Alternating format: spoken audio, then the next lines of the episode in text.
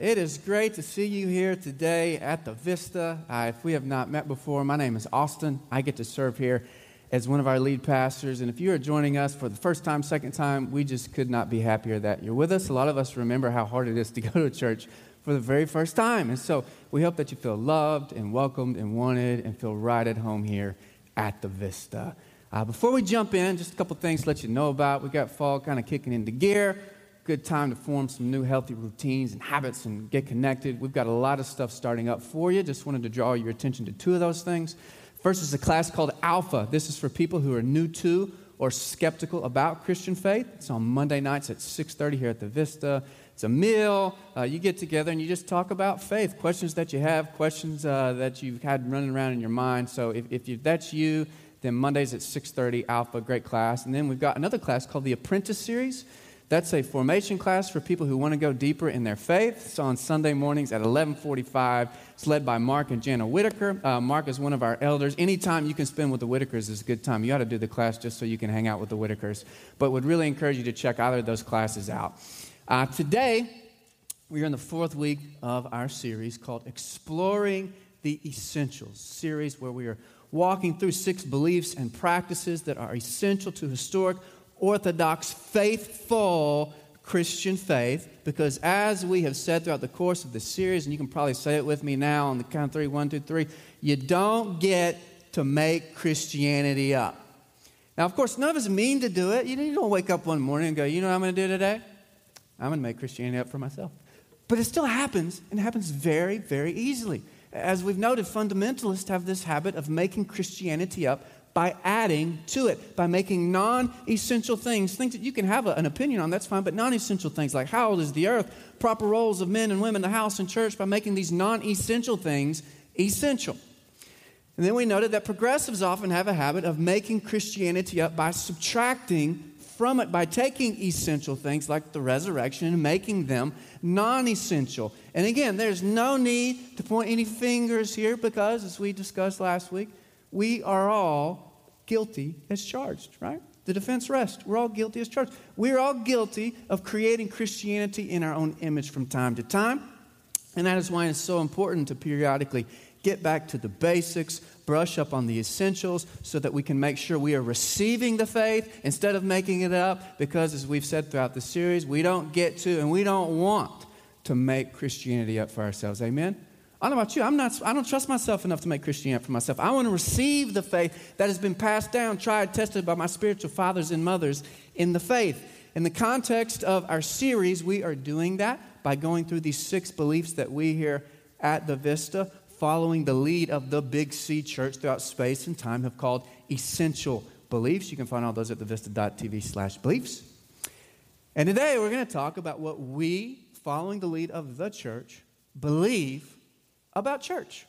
So here's what we believe about church we believe the church is the body of Christ, a glimpse of the coming kingdom of God, a community of disciples following Jesus together, blessed by God in order to bless the world in the name of God. If you got your Bibles, grab them. We'll be in Ephesians 1, verses 18 through 24. 5. It'll be up on the screen for you, 18 through 23, as always. If you don't have your Bible, we've got some in front of the sound booth that you can grab.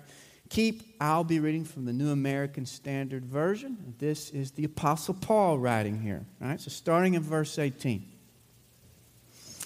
Paul says, I pray that the eyes of your heart may be enlightened, so that you will know what is the hope of his calling, what are the riches of the glory of his inheritance in the saints and what is the surpassing greatness of his power toward us who believe.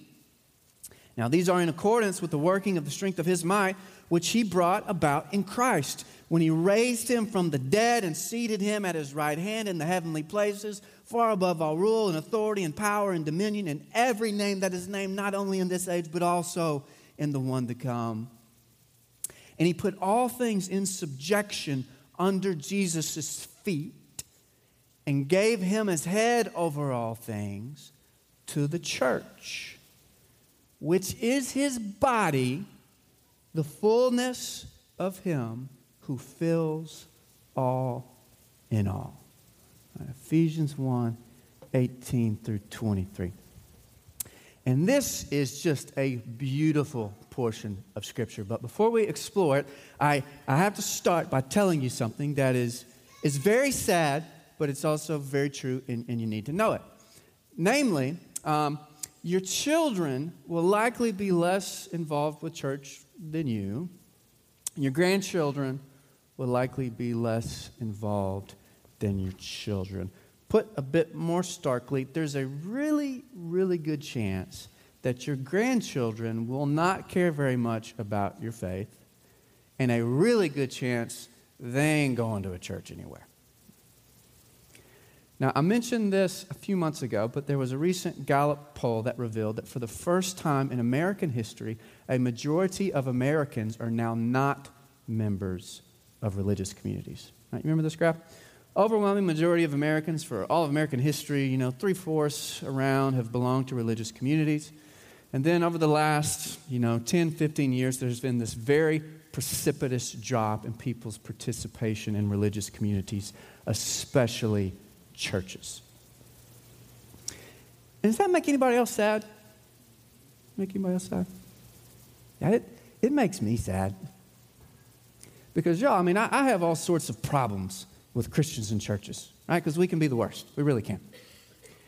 And I know that churches hurt people. I do.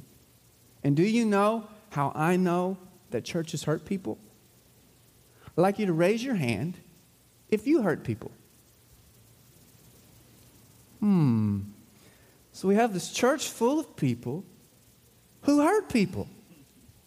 I, I get how it happens. I've, I've hurt people in this church. People in this church have hurt me. I know that churches hurt people.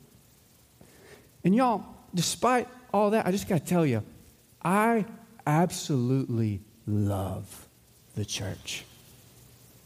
I adore the church. I love this church, but not just this church. I love all. I love the church spread out through space and time, different languages, cultures. I love the church. Not only am I not ashamed of the church, but dare I be so bold as to say that I am very, very proud of the church. I think that the church is beautiful. I think the church is resilient. I think the church is revolutionary. I think that besides Jesus Christ Himself, there has been no greater blessing to the human race than the church. I think that so many of the things that you and I and everybody else take for granted are gifts of the church. We think they just fell down out of heaven one day. They didn't fall down out of heaven. Things have not always been this way. They are gifts of the church. Just to give you two examples, take things like hospitals and human rights. Those are pretty good things, yeah? I like those things. I'm for them. That's our position on hospitals and human rights. We're for them.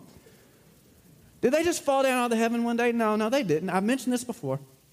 But did you know that the world's first real hospital was created by a bishop, by a pastor, which is to say, by the church back in 372? Now, this led to a very rich Christian medical tradition in which most all of the earliest hospitals were created by churches. Because Jesus uniquely in the ancient world taught us to care for the sick and the hurting. And no offense here to our, you know, atheist or agnostic friends, but, but this is why most every single hospital in the Western world has been given a Christian name, unless it was later renamed. Because Jesus uniquely in the ancient world taught us to care for sick people, and the church taught us to do the same. Just as a quick aside, if you're here this morning and you're, you're a healthcare worker in some form or fashion, would you mind raising your hand real quick? I won't embarrass you, I promise, but would you mind raising your hand. Just on behalf of your church, we know it's been a really, really hard 18 months, and we could not be prouder of you. And you are being faithful to the faith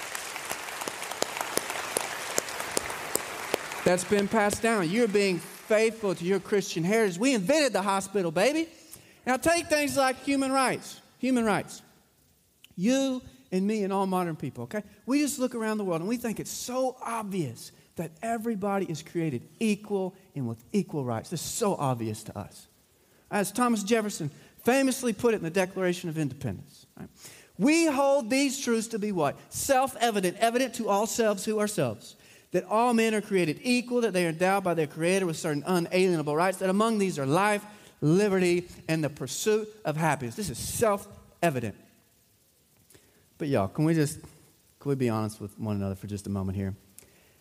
If there is anything at all that is self evident about everybody, it is that nobody is created equal. I mean, just, just look around this room. Does it really just occur to you naturally that everybody here, they're just created equal? No, we, we look different. Some are better looking. Some have more money. Some are healthier. Some are stronger. Some are more handsome. Like you, I mean, y'all, that is the dumbest thing I have ever heard.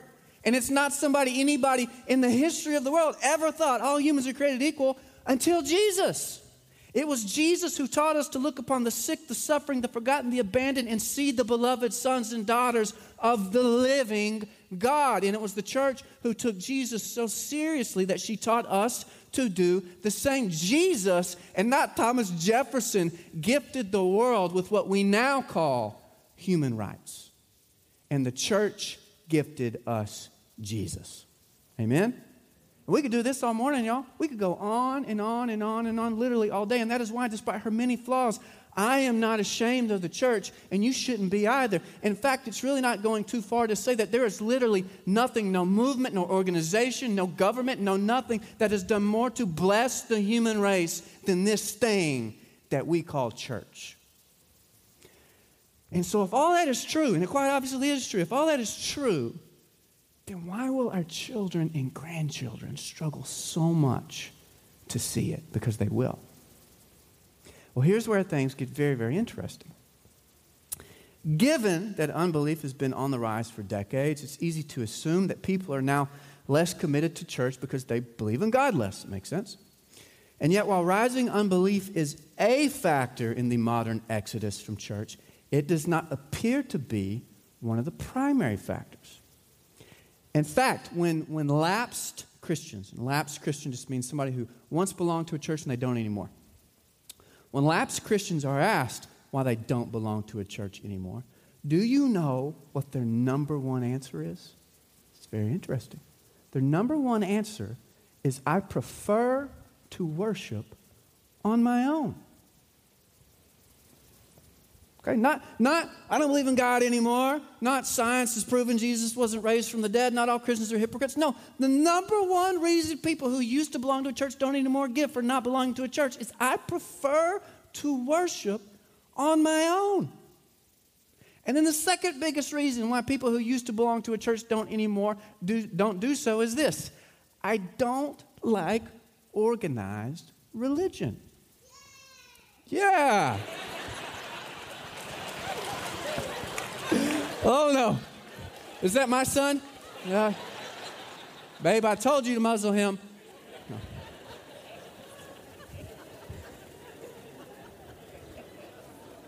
That was pretty good. You got me, little buddy.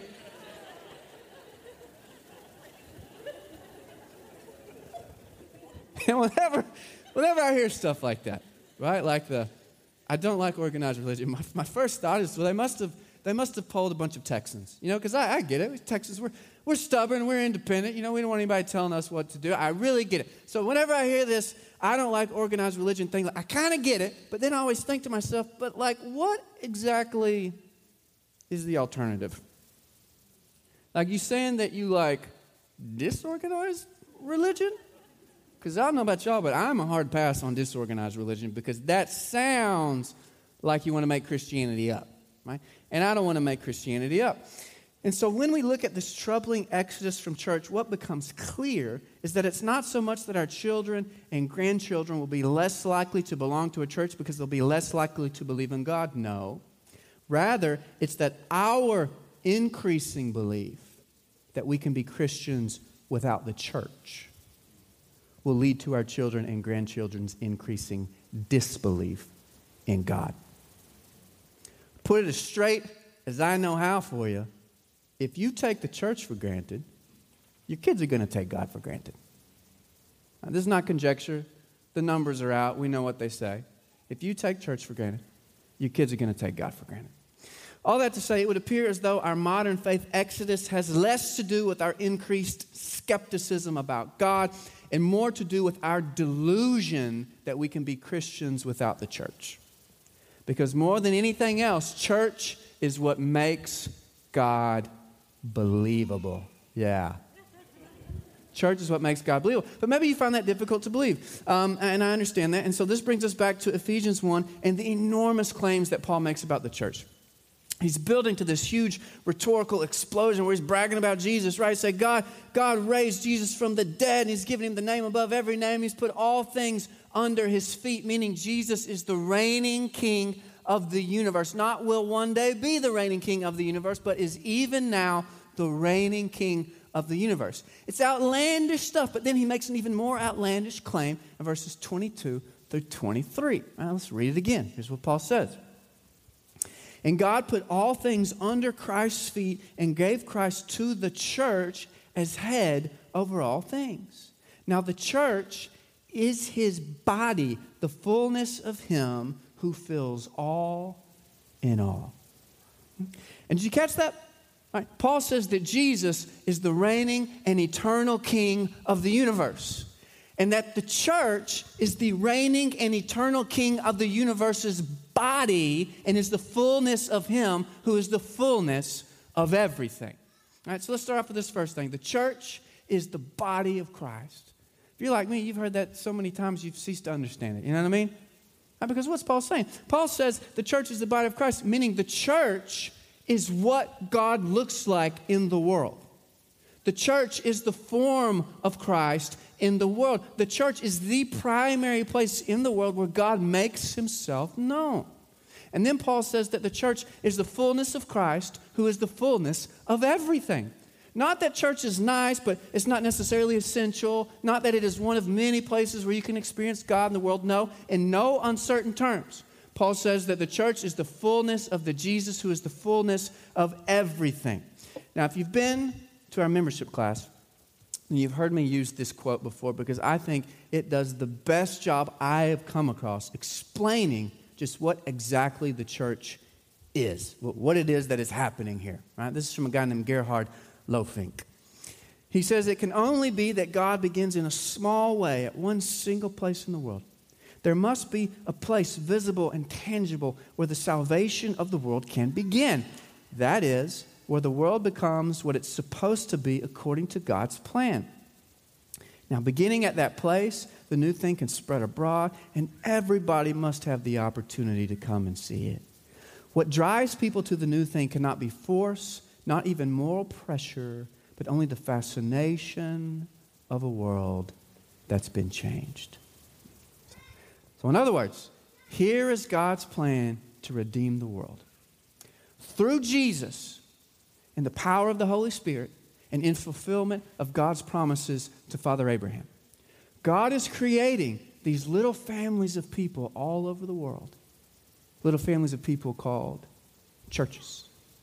And these churches are the specific, tangible places in the world where God's future is being made present where the world is slowly becoming what it's meant to be and one day will be in God's future. This is why I tell you guys all the time to be a Christian is to practice the future in the present because we know that Jesus is even right now the reigning and eternal King of the universe. And so we act like it now. We act like Jesus is Lord now. We practice the future in the present, right? So if you've ever wondered why we make you do these really annoying things, like share your stuff, tell the truth about yourself, love your neighbor, love your enemy, that's why we are teaching you how to practice God's future in the present. And it is because of all this that the great church father Cyprian of Carthage famously said this. This is pretty potent stuff. He said, Without the church as a mother, one cannot have God as a father.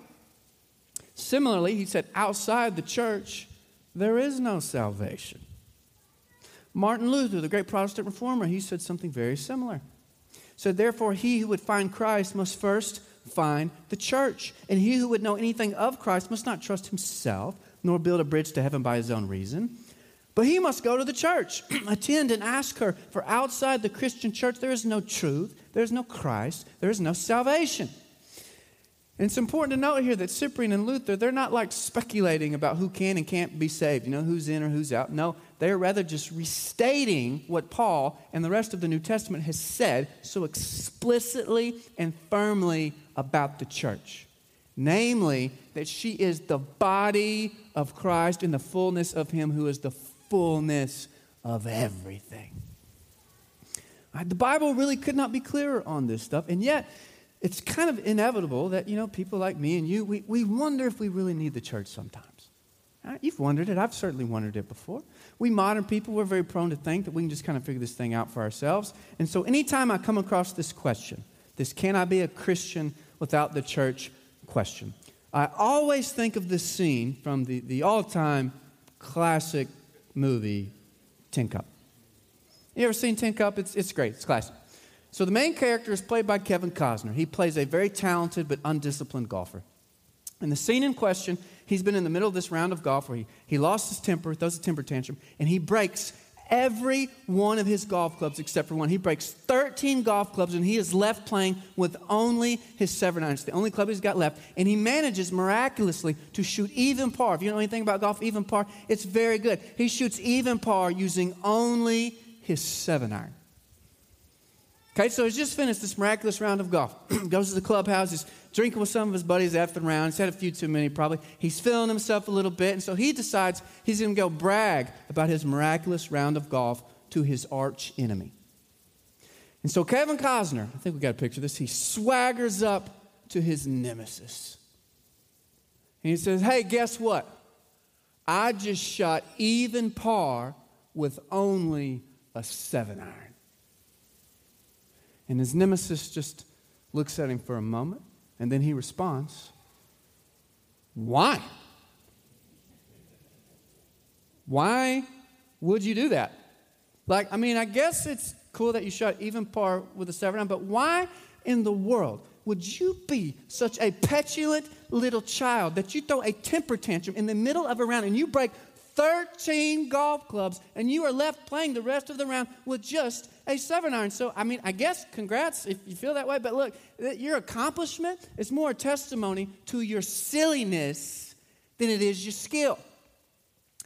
And I always think of that scene anytime I come across this. Hey, can I be a, can I be a Christian without the church way of thinking? Because I always think to myself, why? Like, why, why would you want to make it so hard on yourself? Why would you not want to connect yourself to the body of Christ, to the fullness of Him who is the fullness of everything? Can I be a Christian without a church? I mean, I don't know, maybe, probably not a very good one, but why in the world would you want to do that? Right? Because look, sure, you've got your Bible. Maybe like, you know what? I got my Bible, my Bethel playlist, man. I am good. Don't need anything else. Okay, fair enough, Bible and Bethel, but riddle me this, okay? You got your Bible, but who gave you your Bible? Where did that Bible come from? Did it just fall down out of the heavens one day, thunk you on the head, and say, Read me? Where'd you get that Bible? I'll tell you where you got your Bible. The church gave you your Bible. God, through the church, wrote your Bible, formed your Bible, translated your Bible, and preserved your Bible so that you could be handed your Bible a couple thousand years later. That's how you got your Bible. As Dave mentioned a couple weeks ago, the church also helps us interpret our Bibles because when you interpret the Bible by yourself, ah, doesn't go very well. Don't know if you've ever tried it. You usually end up a heretic. That's what usually happens. Every Christian cult and heresy in the history of the world, it's the same story. You don't need to watch any of those Netflix documentaries. I'll, I'll sum them all up real quick. It's some dude sitting alone in the room, deciding he's going to read the Bible by himself, and then he walks out of this mysterious encounter with the Bible by himself, telling everybody that he's supposed to sleep with all their wives because that will somehow make Jesus come back. That's every cult in the history of the world. And that's what happens when you read your Bible by yourself.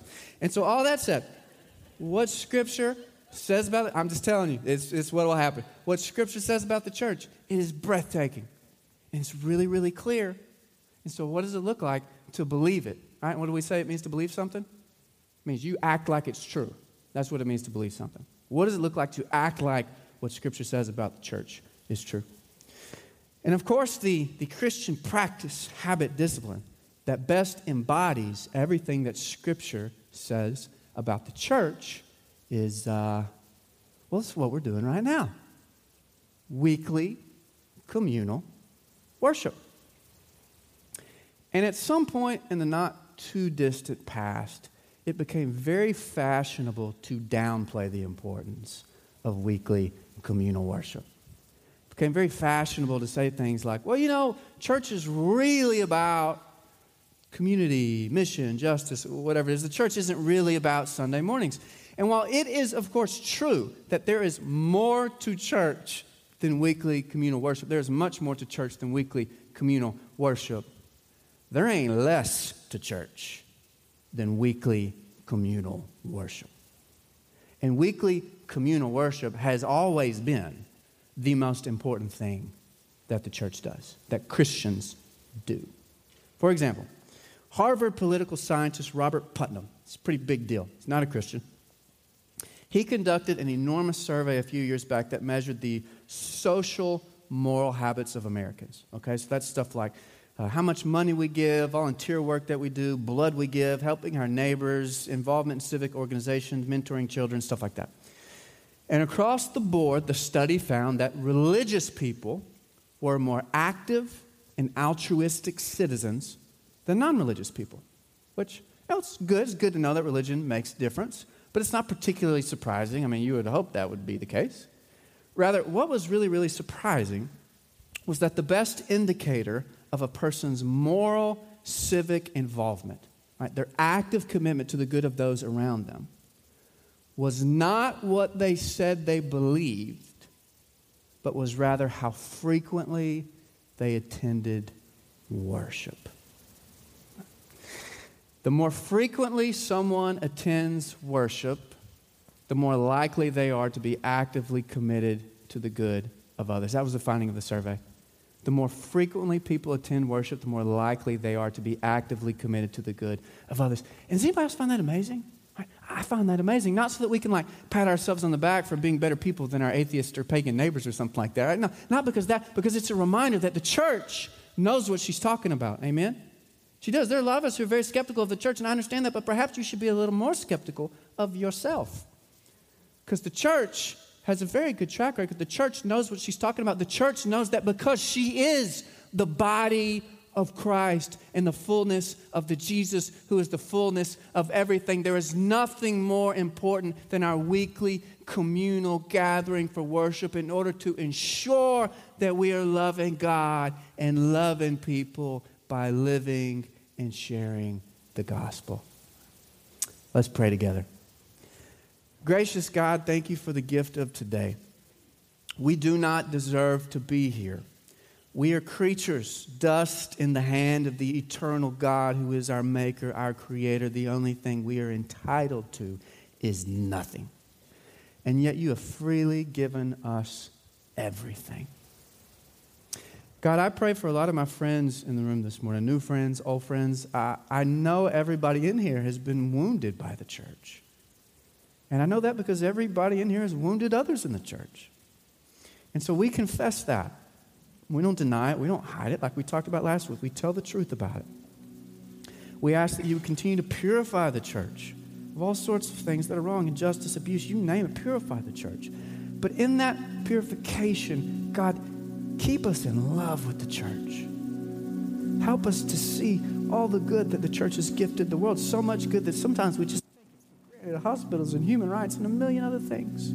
So, God, we just pause and we say thank you. We treasure and love your Son, King Jesus, who is even now the reigning eternal King of the universe. And we pray that we would be that space and time where we go ahead and act like Jesus is Lord because we know it's true. We pray these things in Jesus' name. Amen.